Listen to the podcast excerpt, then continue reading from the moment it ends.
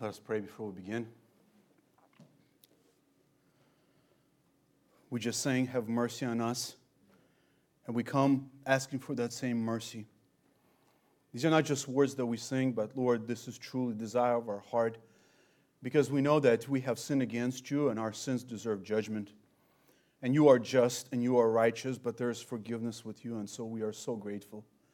We come, Lord, and we know that you hear us and we know that you respond, not because we can somehow coerce you to show mercy, but we can only plead for that. And you say that those who come to me humbly, I will not turn away, and so that's our prayer. Lord Jesus, we ask that you will be pleased today to speak to us through your word. We ask that your word would go forth successfully. We know that your word never comes back void. And so, as we come to the conclusion of this book, Lord, we ask that once again you allow us to examine our own hearts and to see ways in which we are just like Jonah. And I pray, Lord, that today would be compelled by your mercy to be different, that we would see the heart that you have for sinners, and because we are born again, because we have the Spirit of God on the inside, and because we are being transformed into your image, that we would have the same heart. We ask that you would forgive us where we don't. We ask that you would cleanse us, Lord, from the times where we acted just like Jonah. And we ask that today, through your word, you would encourage us to be more like Christ and less like Jonah. Father, I ask that you would be exalted and glorified through the preaching of your word. For your glory, I pray this in Christ's name. Amen. Now you can take your Bibles and turn with me to Jonah chapter 4. And today we come to the final chapter of this book. If you've been with us, it's been quite a ride. In the last chapter that we studied, chapter 3, in the last verse of chapter 3, we saw that Sodom and Gomorrah like destruction was averted. God showed mercy. The whole book was heading towards this climax when Jonah comes into the city and he prophesies and he tells them, You have 40 days to live, yet 40 days and Nineveh will be overthrown. We saw their response last time in chapter 3, where everyone from cattle to king was covered with sackcloth and ashes. And all the people were crying to God for mercy, just like we sang the song before. Be merciful to us. And mercy came. Mercy came, we saw in chapter 3, verse 10, when God saw their deeds, that they turned from their wicked way. Then God relented concerning the calamity which he had declared he would bring upon them. And he did not do it. Now, this is an amazing turn of events. God shows mercy and compassion to this pagan city. Now, you would think this would be time for celebration. You would think it's time to come together, and because God has been so kind to us, let's celebrate and let's praise Him. If you were to write a final chapter for the book of Jonah, how do you think the story should end? I mean, what is an appropriate response to chapter 3, verse 10, where it says, God relented concerning the calamity which he was about to bring? I would suggest to you that chapter 4 should sound something like this And it greatly pleased Jonah, and he became exceedingly joyful. He prayed to the Lord and said, I praise you, Lord, for you are a great God. I sinned when I fled to Tarshish, though I knew that you are a gracious and compassionate God, slow to anger and abundant in loving kindness, and one who relents concerning calamity. Therefore, now, O Lord, I praise you, for you preserved my life by not letting me die, for life is better to me than death. Then the Lord said, Yes, you do have a reason to be joyful. Then Jonah went into the city and spent many days in Nineveh teaching them the laws of God. And all the people, from the greatest to the least of them, rejoice with Jonah because of the goodness of the Lord, which he has shown to them by relenting concerning the calamity he purposed to bring upon them. That's how the book should have ended. But we read the book, that's not how it ends. What happened? Listen to this translation from Legacy Standard Bible of chapter 3, verse 10 and verse 1, because many of our translations miss this. It says, Then God saw their works, that they turned from the evil way.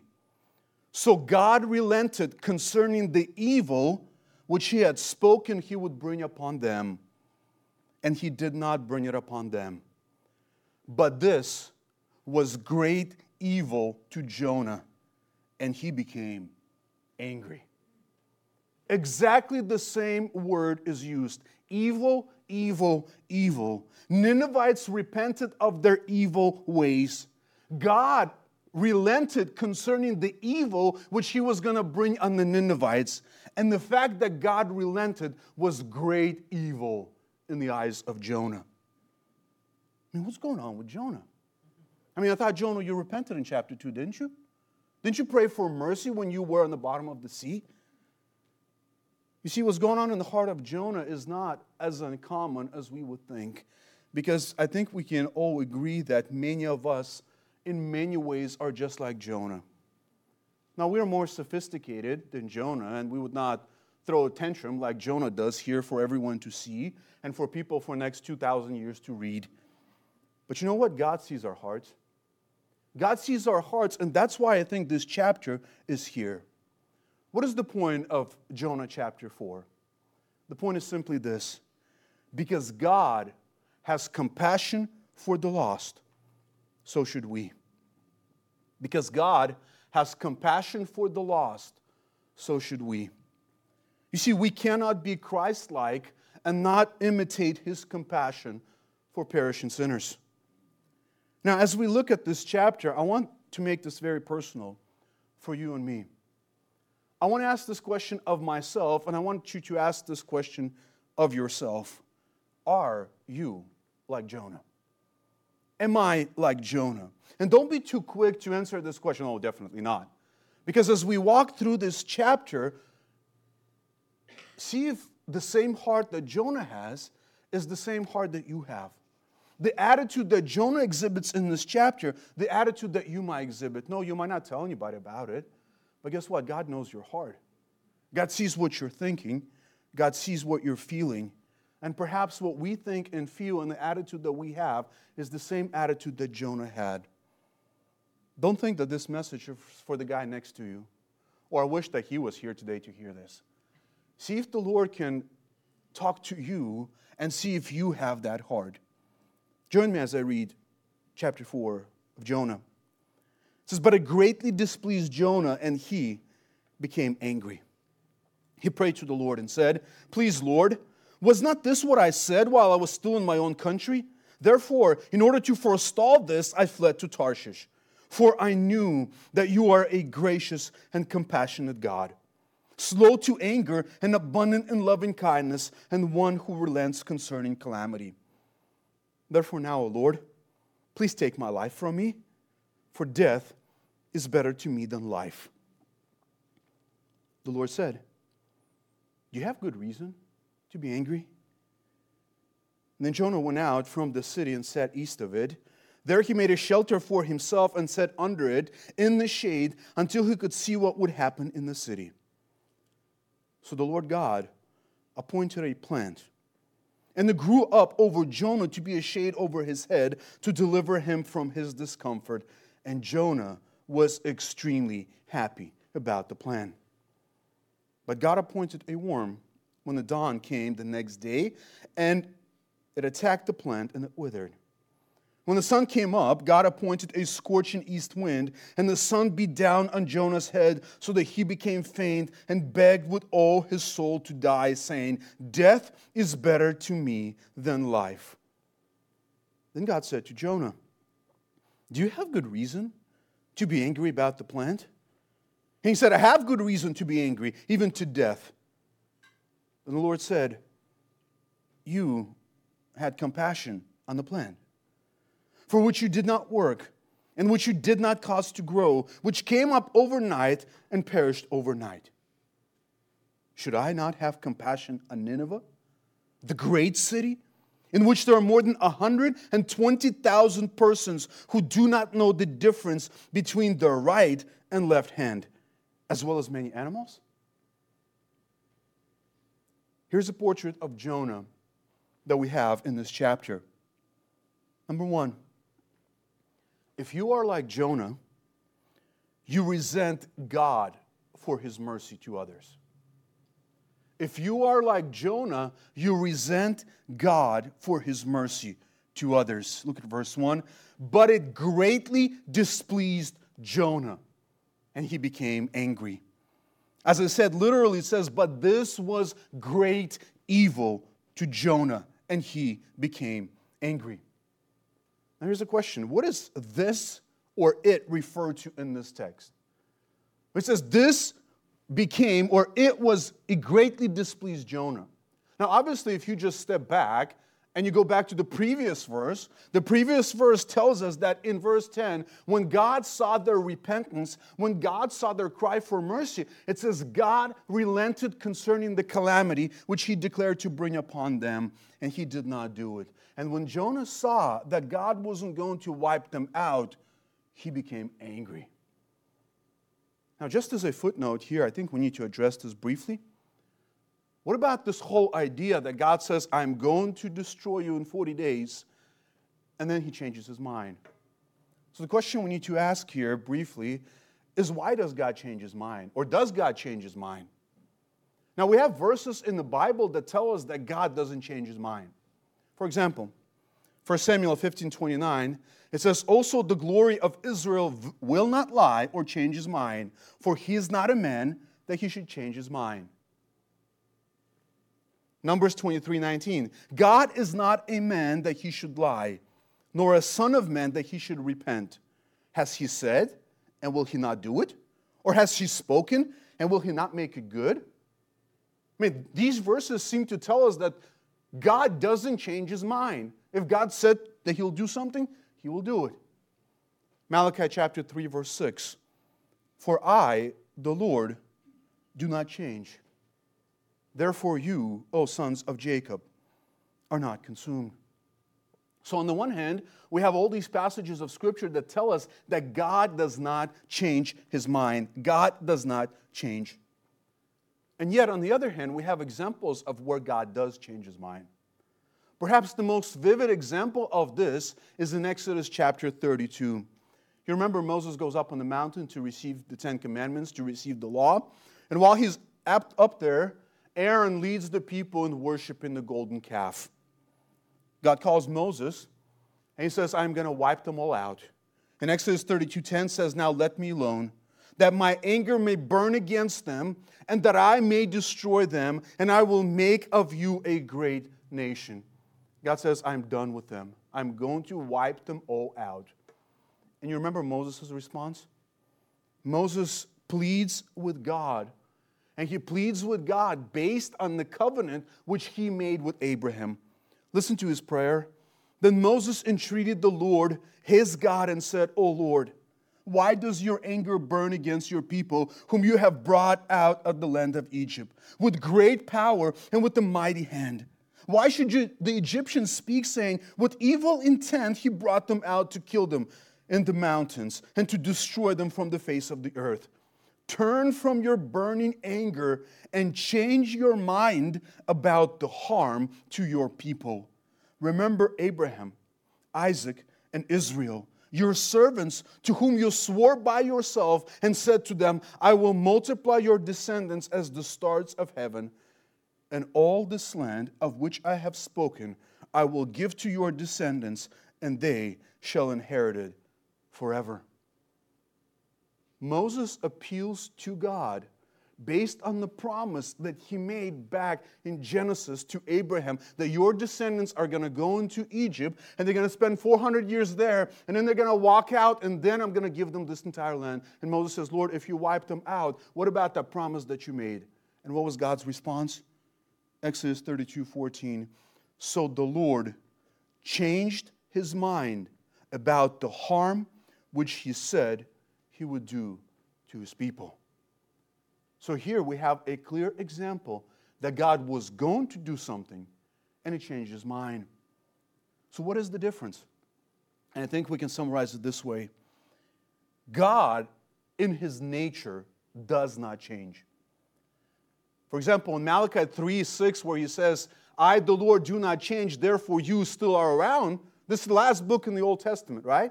What is he saying? In my character, I do not change. I am the same faithful God. And the only reason why you're still around because my character does not change, because I am always faithful. So God's nature and character, they never change. Number 2, God's decrees never change.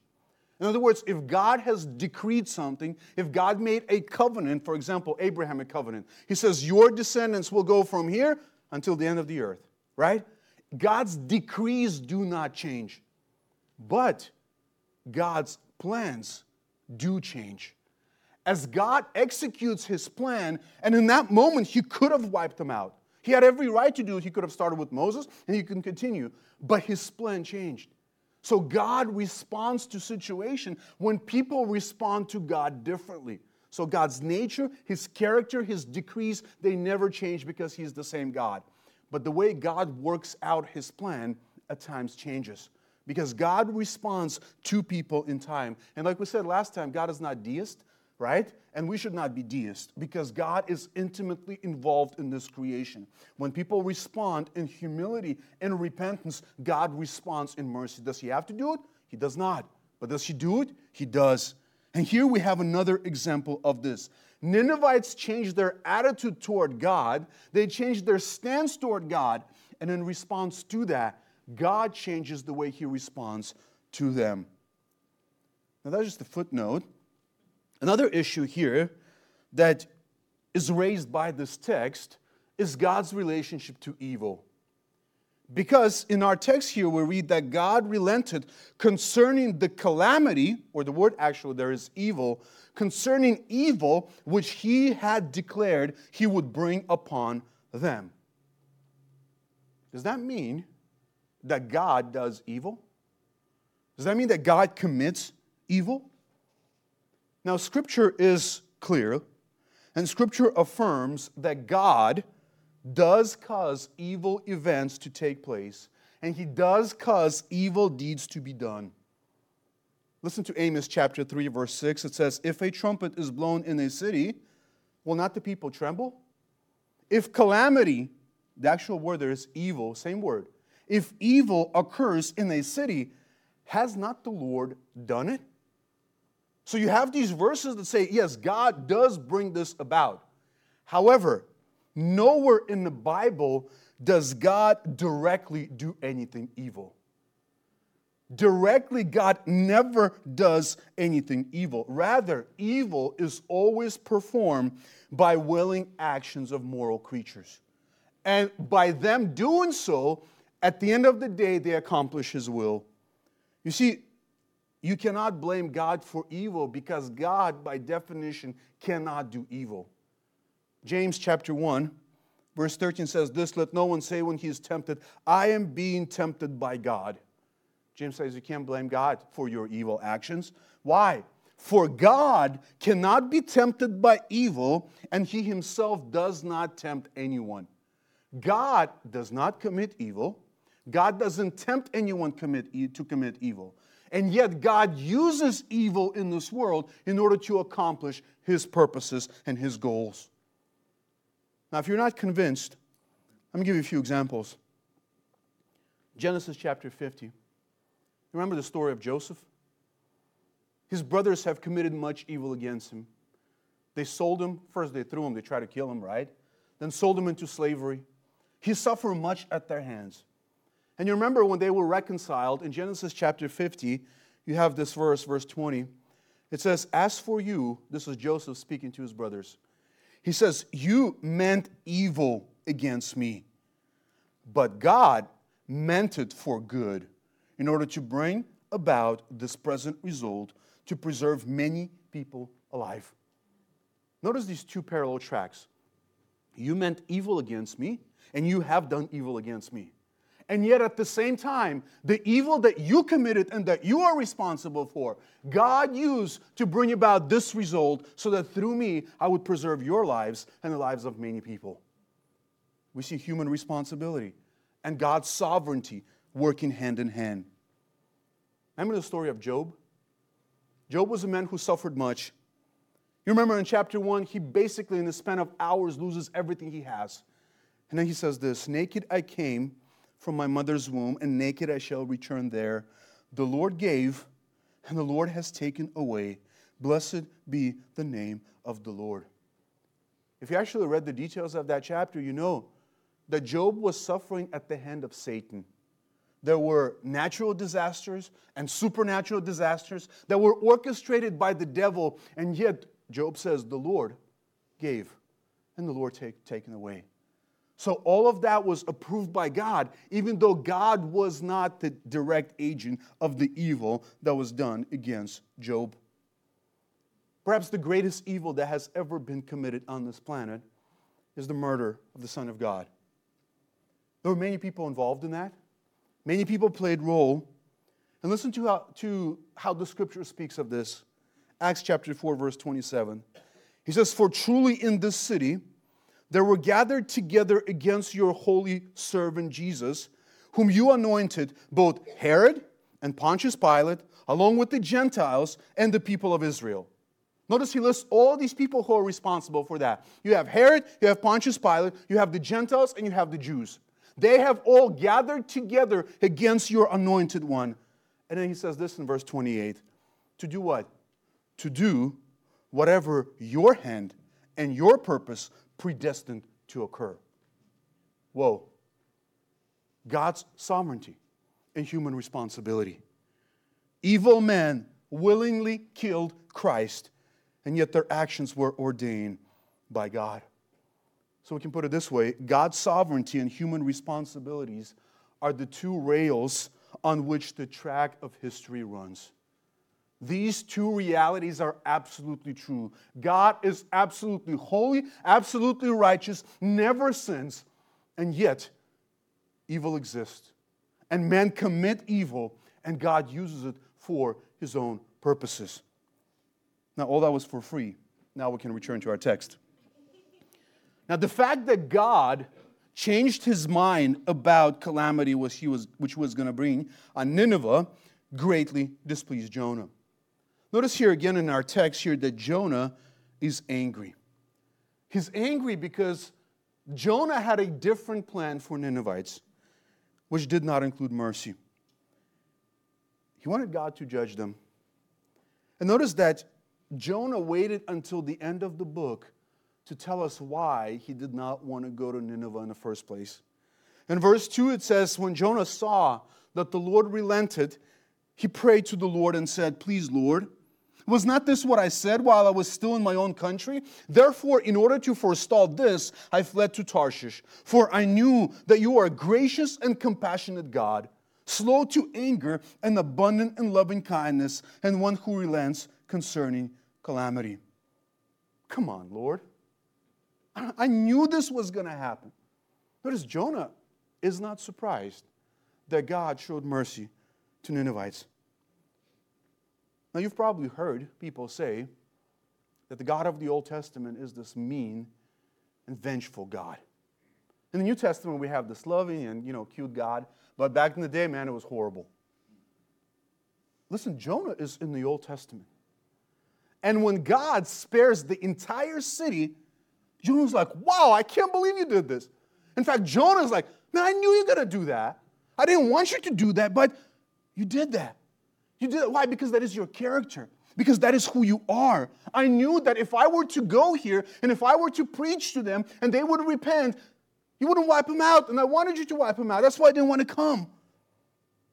He admits, in order to forestall this, you see, in the heart of Jonah, Jonah knew God.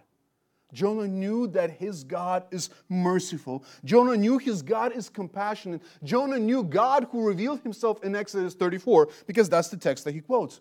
In Exodus 34, that's where God reveals himself and God declares his name and he says, I am gracious and compassionate, slow to anger, and abundant in loving kindness. Now, notice the attributes that Jonah highlights here. This is a declaration of God himself. Look at these attributes. God of Jonah God of the Bible is gracious and compassionate. What does it mean that He's gracious? God shows favor to those who are disadvantaged. You see, you need grace when you fall short. Grace is undeserved favor. If you deserve it, it's not grace, it's what you work for. And so when this passage says that God is gracious, he means that people who need favor, people who fall short, they find grace with God. And notice this He's gracious and He's compassionate. What is compassion? I mean, He has concern for sinners. He has concern for people who are struggling. He has concern for people who are hurting. And He says, Listen, this God that I serve, I know that He shows favor to those who are disadvantaged. And I know that he shows compassion to those who are suffering. Not only that, he is slow to anger and abundant in loving kindness. In other words, God, I know that your wrath is not easily triggered. You know, people have this idea of God that, you know, he's just standing there in heaven waiting to knock somebody out because they stepped out of line. And Jonah says here, no, no, no. You are slow to anger, which means it takes a while to get you to a point where you're wrathful and when you avenge. You are slow to anger. And he says you are loving kind.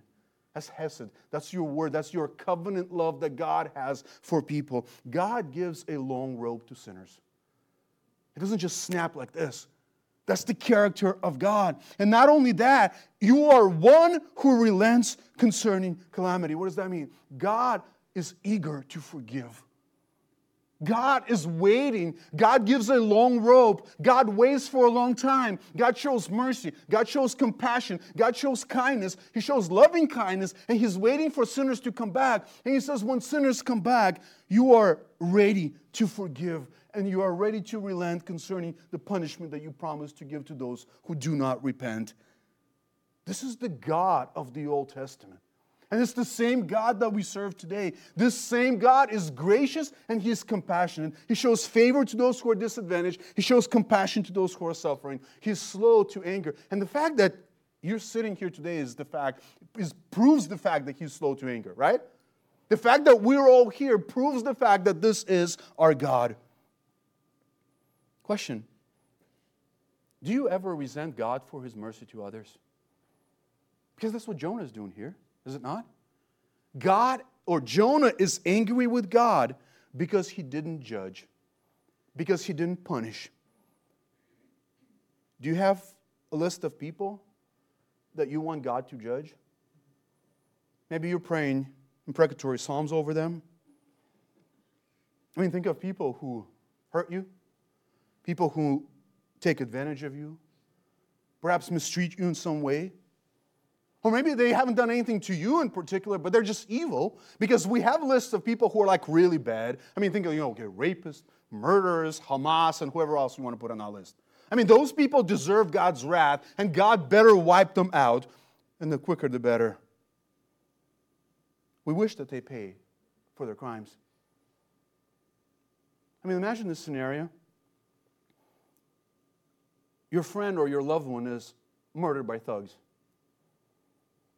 And that person goes on trial, and they put him in prison for life. And God comes to you and says, Listen, I want you to go and I want you to preach the gospel to him. And you're like, No, no, no thank you. But no, thank you.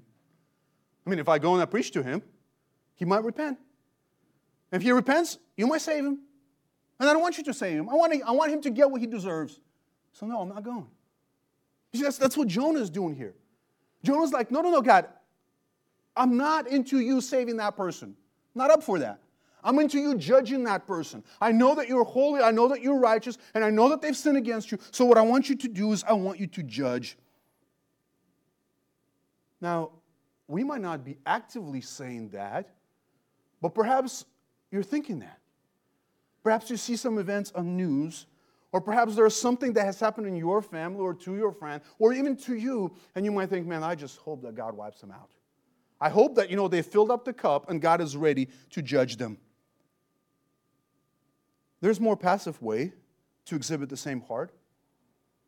Perhaps you have been shown mercy and you know Christ and you've been redeemed and you've been saved. And yet you know that there are so many people around you who are on their way to hell and you just simply don't care.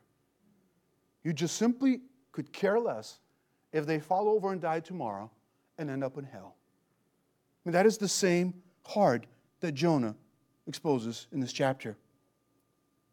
Now, Jonah is so angry with God, and he says in verse 3 Therefore, now, O Lord, please take my life from me, for death is better to me than life. What? I mean, it wasn't too long ago. In chapter 2, when he says, When my life was fading away, I remembered the Lord and I cried to him. When he was inside the belly of the fish, down under, he was crying to God to deliver him. And now he says, Lord, if you don't want to kill them, kill me. Man, what a hardened heart. Lord, I don't want to live and watch you show mercy to these people. Take my life. Remember Moses? Where Moses says, Lord, if you're going to wipe them out, wipe me out too. In this case, he's saying, No, no, no, Lord, if you don't want to wipe them out, take me out. Such a hardened heart. I do not want to see you showing mercy to others. Here's a question Was Jonah a saved man? I mean, he was a prophet of God. How many times in this book he says Jonah prayed to his God? His God heard him. So, Jonah, if you want to put it in modern terms, he was a Christian. He was a man who knew God, and yet his heart was so hardened by his prejudice against Ninevites that he says, I would rather die than to see you show them mercy. And all this after he had been shown much mercy, which tells us that we as believers could be blinded by our sins and do things like Jonah because we are just like Jonah because the indwelling sin in us could blind us as well.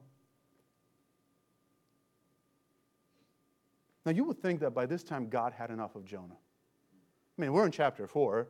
He had an opportunity in chapter 1 to get rid of him, opportunity in chapter 2, just leave him alone, right? Chapter 3, by this time you would think God's like, okay, you want to be dead? Here you go. But notice how patient God is with Jonah. Again, verse 4 says, The Lord said, Do you have good reason to be angry? Do you think your anger is good or bad? It's probably not the question that you or I would ask Jonah. like, do you have good reason to be angry? Notice there's a strong contrast here with verse 1 because in verse 1, Jonah thinks that God did what was wrong. And he was angry with God because he says, God, you have done evil. And God is saying, Listen, you think I did something evil? Are you doing what is right right now by getting angry about me, showing mercy to them? Notice here that Jonah is acting as if he's God. Isn't that what he's doing? Remember the king of Nineveh in chapter 3, verse 9, when he says, Who knows? God may turn and relent and withdraw his burning anger so that we will not perish. Notice God's anger was burning because of the evil that Ninevites have committed. And now Jonah's anger is burning because of the evil he thinks God committed. He's acting as if he's God.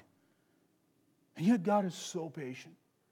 He's so patient with Jonah, even when he's wrong again and again. So let me ask you are you like Jonah? Not say it out loud, and you don't have to. But do you resent God for his mercy to others?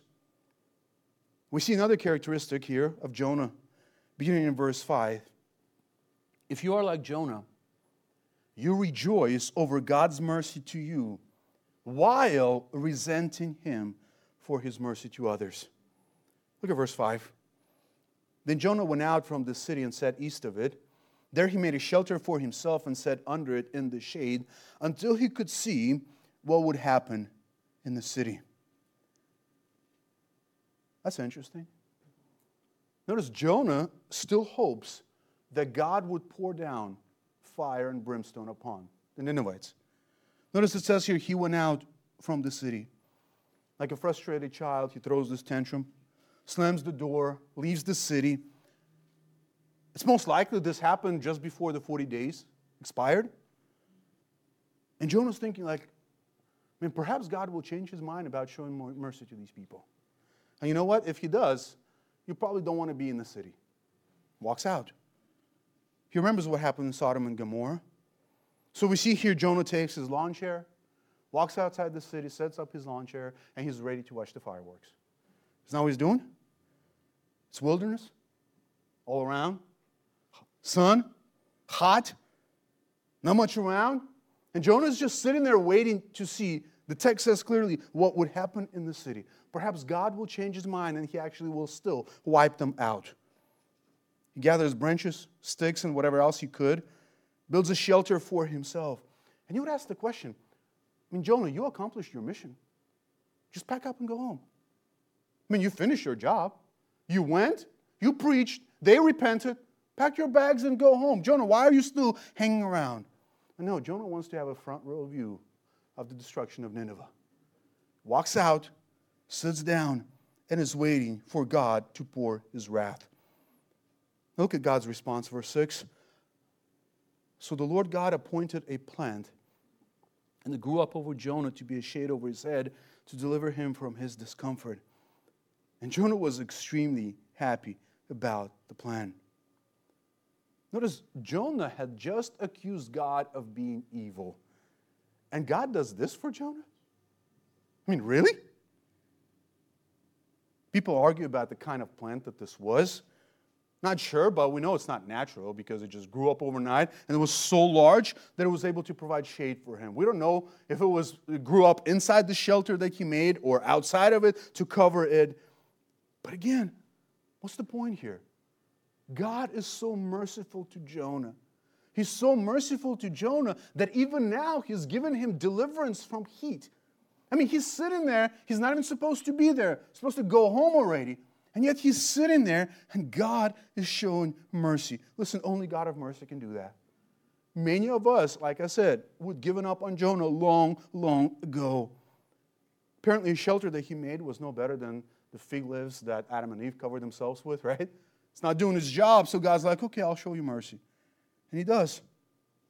And notice again the sovereignty of God that we saw all throughout this book. It says, God appoints a plan. Verse 7, he appoints a warm. Verse 8, he appoints a scorching wind. Notice again, through it all, everything is directed by God Himself. This was not an accident. No, it grew directly over Jonah to be shade for him. And then God caused a worm to kill the plant. God sovereignly reigns over all things. There is nothing outside of his control. And notice explicitly the text says that the purpose of the plan was to provide shade for Jonah.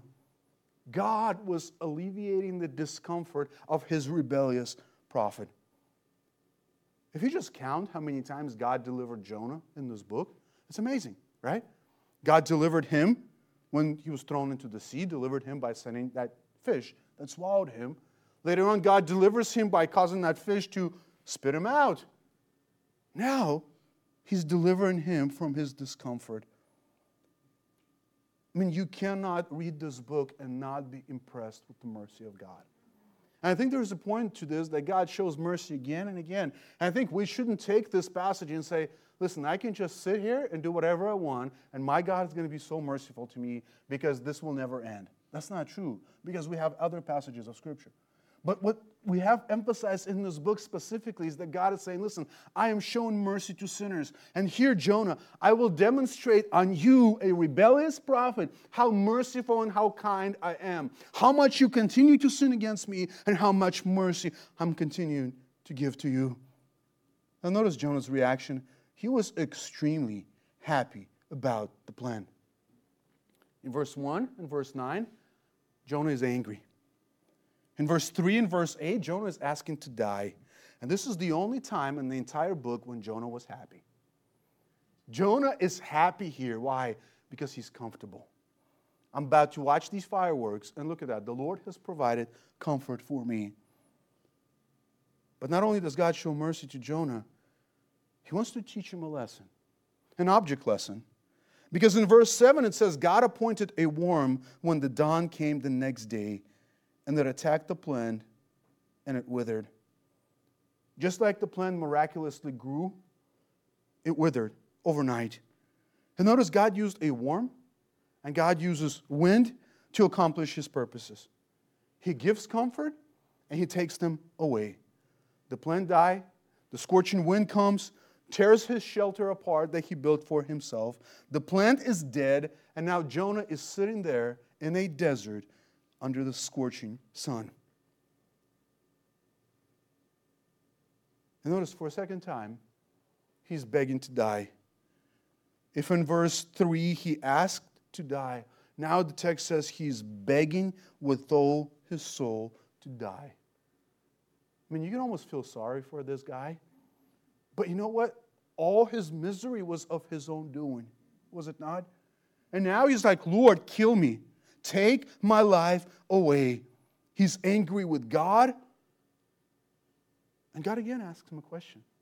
again, just like, do you have good reason to be angry? Verse 9, do you have good reason to be angry?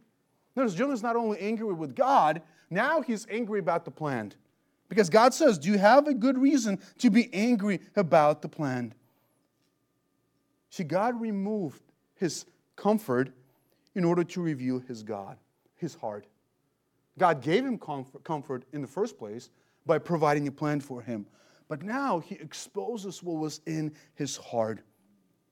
God did not have to provide this plan, but he did. And by doing so, he's teaching this object lesson. Again, rather than simply re- uh, rebuking Jonah, he says, Do you have good reason? And again, we're reading this, and Jonah wrote this for us to read. And anyone who reads this would be like, Man, Jonah, you're acting like a fool. And look at his response I have good reason to be angry, even to death. Notice, he's not talking to another guy here, he's talking to God. God who knows you, God who knows everything. And he's saying, Yeah, God, I have good reason to be angry. You're wrong. You sinned. You should have wiped him out. You didn't. I'm right. And therefore, I have a reason to be angry. Whoa. The prophet. Now, if you think for a moment, that Jonah is not an anomaly in this regard, right? How many times we think that we have reason to be angry? We have reason to be angry with God because how come you didn't do this to him? Or God, how come you remove this from me?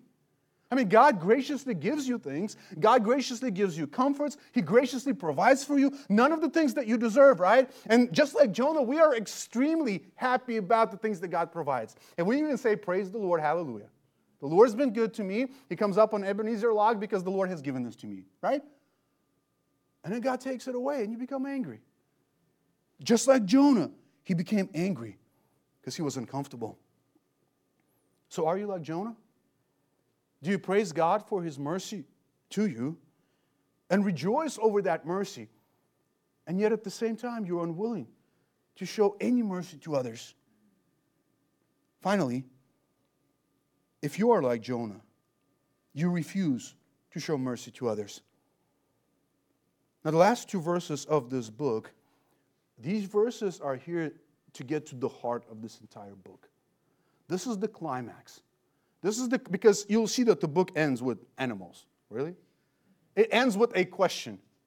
What's the point? Like you would think, like, okay, let's tell us what did Jonah do? How did Jonah respond to all this? No, this is the climax toward which everything was going. Here is the heart of the problem. This is Jonah's problem, and this is perhaps our problem to some extent. You see, Jonah had no compassion or mercy for perishing people. That is the heart that this book seeks to expose. God speaks again. Verse 10 The Lord said, You had compassion on the plant for which you did not work and which you did not cause to grow, which came up overnight and perished overnight. Now, again, notice God is using the plant as an object lesson. He says, Listen, Jonah, let's come together and let's reason. Let's think through this. You have compassion for a plant. Now, I'm sure it was a beautiful plant. I mean, definitely it was a useful plant. And Jonah feels so sorry for the plant that now he's willing to die. But notice if you dig a little deeper and if you just examine this, it wasn't about the plant, was it? I mean, I'm sure there were other plants who perished and died. Jonah didn't care about them. But what was it that triggered Jonah? What triggered Jonah is was his own comfort. Like, God, I mean, you gave this to me. I was very comfortable. It was very good. It was a beautiful lifestyle here, sitting here and, you know, watching the show. And you took that away from me. See, Jonah cared more about his comfort than eternal souls of the people whom he wanted to be wiped out. Had no compassion for sinners. Oh, he had compassion for a plant? How absurd is that? Notice God says, listen, Jonah, you didn't work for it. I mean, sometimes, you know, you work for something really hard and you spend, you know, many days and many hours building it, right? And it just like falls apart and you're like, dude, come on, I just wasted my whole life doing this. And God says, listen, what are we talking about here? We're talking about a plant. And what was your contribution to this plant? Zero. You did not cause it to grow. And you are angry with me because it's dead? It came up overnight and it withered overnight? I mean, that's the whole idea with plants. Remember Jesus? He used this illustration. He says, But if God so clothes the grass of the field, which is alive today and tomorrow is thrown into the furnace, will he not much more clothe you, you of little faith? I mean, all throughout Scripture, this idea of plants compared to people. Listen, plants are beautiful, right? Helpful. You can enjoy them. But guess what? They come and go like this. They come up in the morning and they're gone. He says, and you're sitting here weeping and crying and are angry with me that I killed this plant right here. And you're saying that I have sinned about a plant. And by the way, I caused this plant to grow. Did I not? Because God appointed the plant. God says, I caused it, and I killed the plant. I have a right to do that. And then comes the mic drop moment of this book. Verse 11 Should I not have compassion on Nineveh, the great city in which there are more than 120,000 persons who do not know the difference between their right and left hand, as well as many animals? Listen, Jonah, you had compassion on a plant. A plant. Now, I know some people like plants here, right? And you take care of them and you work so hard so they don't die. But in the big scheme of things, right? Says, Jonah, you had compassion on a plan. Should I not have compassion on Nineveh? I mean, notice the argument here is from the lesser to the greater. And the point is that the people of Nineveh are far more important than your stupid plan. That's the point.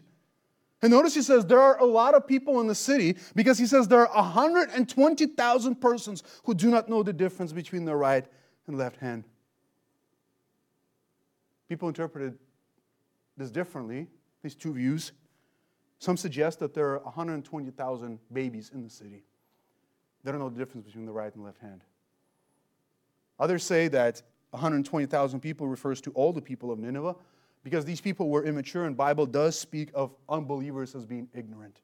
They do not have revelation of god. They didn't know god did not come and bring them you know torah and everything else. And so these are just ignorant people. So whichever interpretation you go for if it's 120000 people you can say man it's safe to say there's probably over 600000 people in that city. But even if there are just 120000 people in that city that's a large city. And he says listen jonah you are whining and accusing me because I was wrong in killing one plant. And you want me to kill 120,000 or even 600,000 people. Does that make sense? You think that's compassionate? Jonah, you think that's gracious? And notice he adds here, as well as many animals. Listen, animals are more valuable than plants. People are more valuable than animals.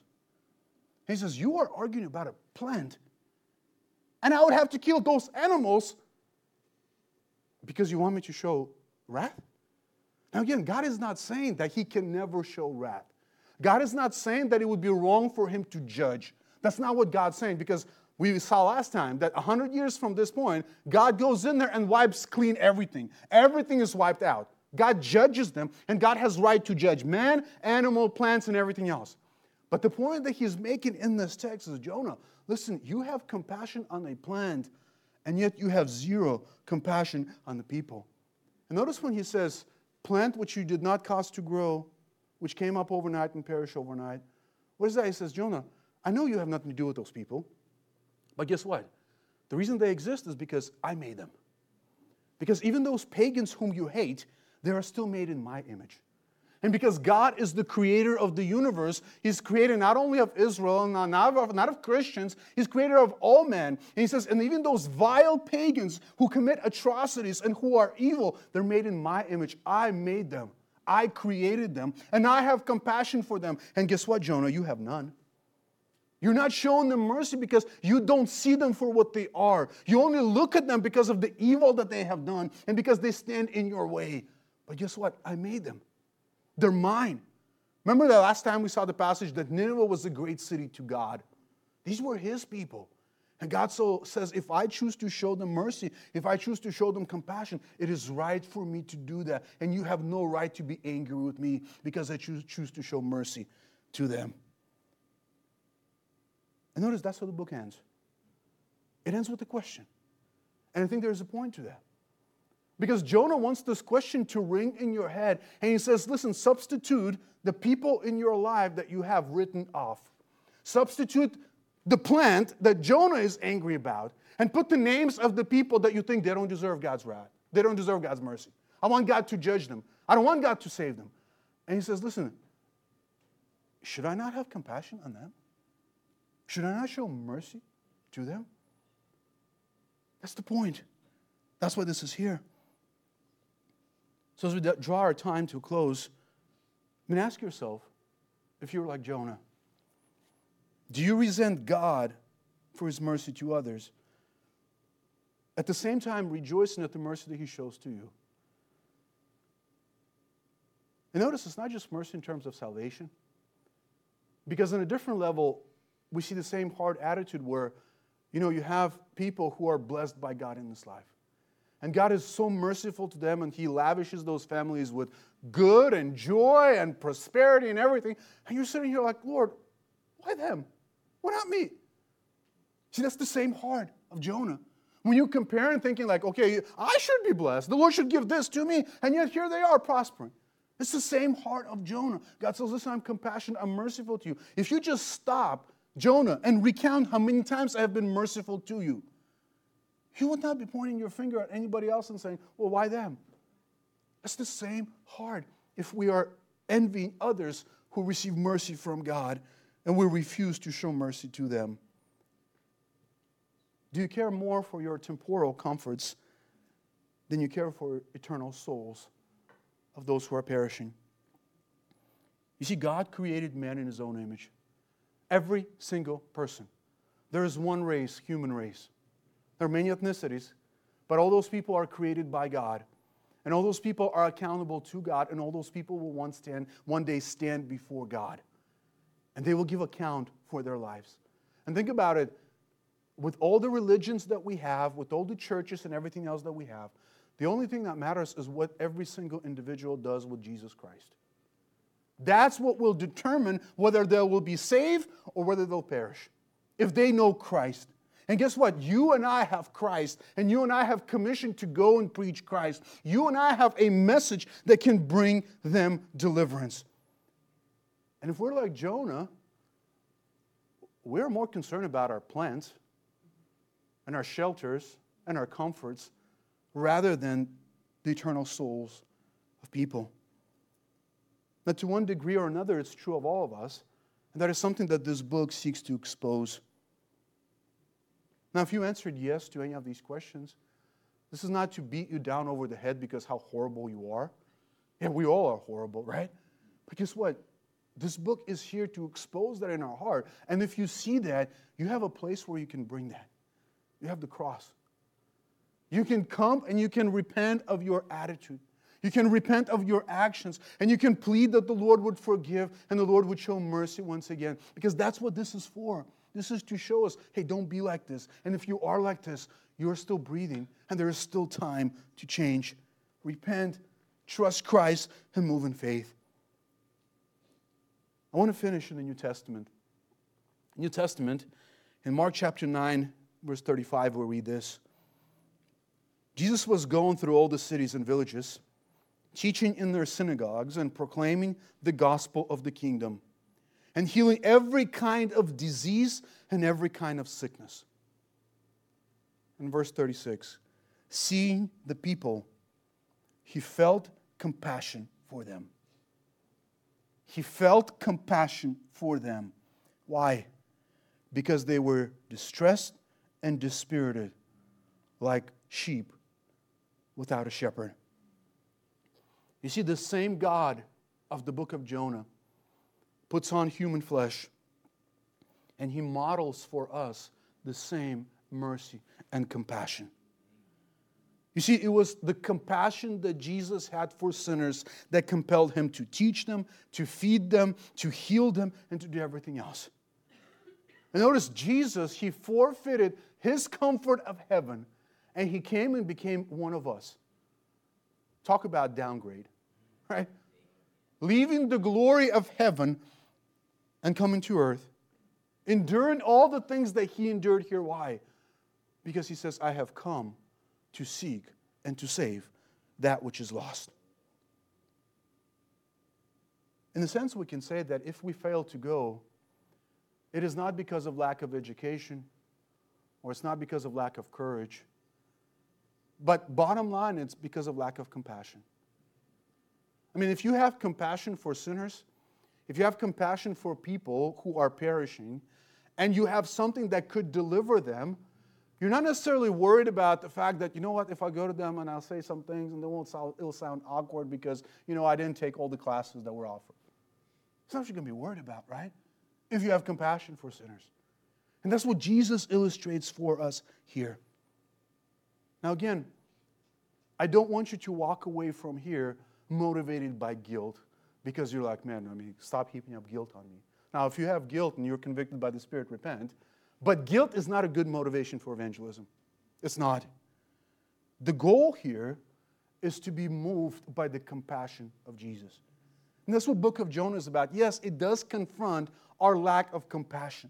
And yes, you will have guilt that you need to repent of, and the Lord will take that away from you. But at the end of the day, what, what we want to walk away here is like, listen, we have been with God. We have seen how gracious and compassionate God is to us. And guess what? If you're a Christian, you have a heart of God, or you should have a heart of God. And yes, that heart is not perfect. And yes, the attitudes that we have and the actions that we commit, they're not perfectly reflecting of the Father. But guess what? That's what growth is. That's what sanctification is. That's why we come together to study this. So the better we know God, we know the heart that we ought to imitate. And perhaps going to the Lord and praying for the people that you need to go witness. And perhaps taking that list of people that you don't really like and going to the Lord before and saying, Lord, I hate these people. Honestly, I hate them. I want you to judge them.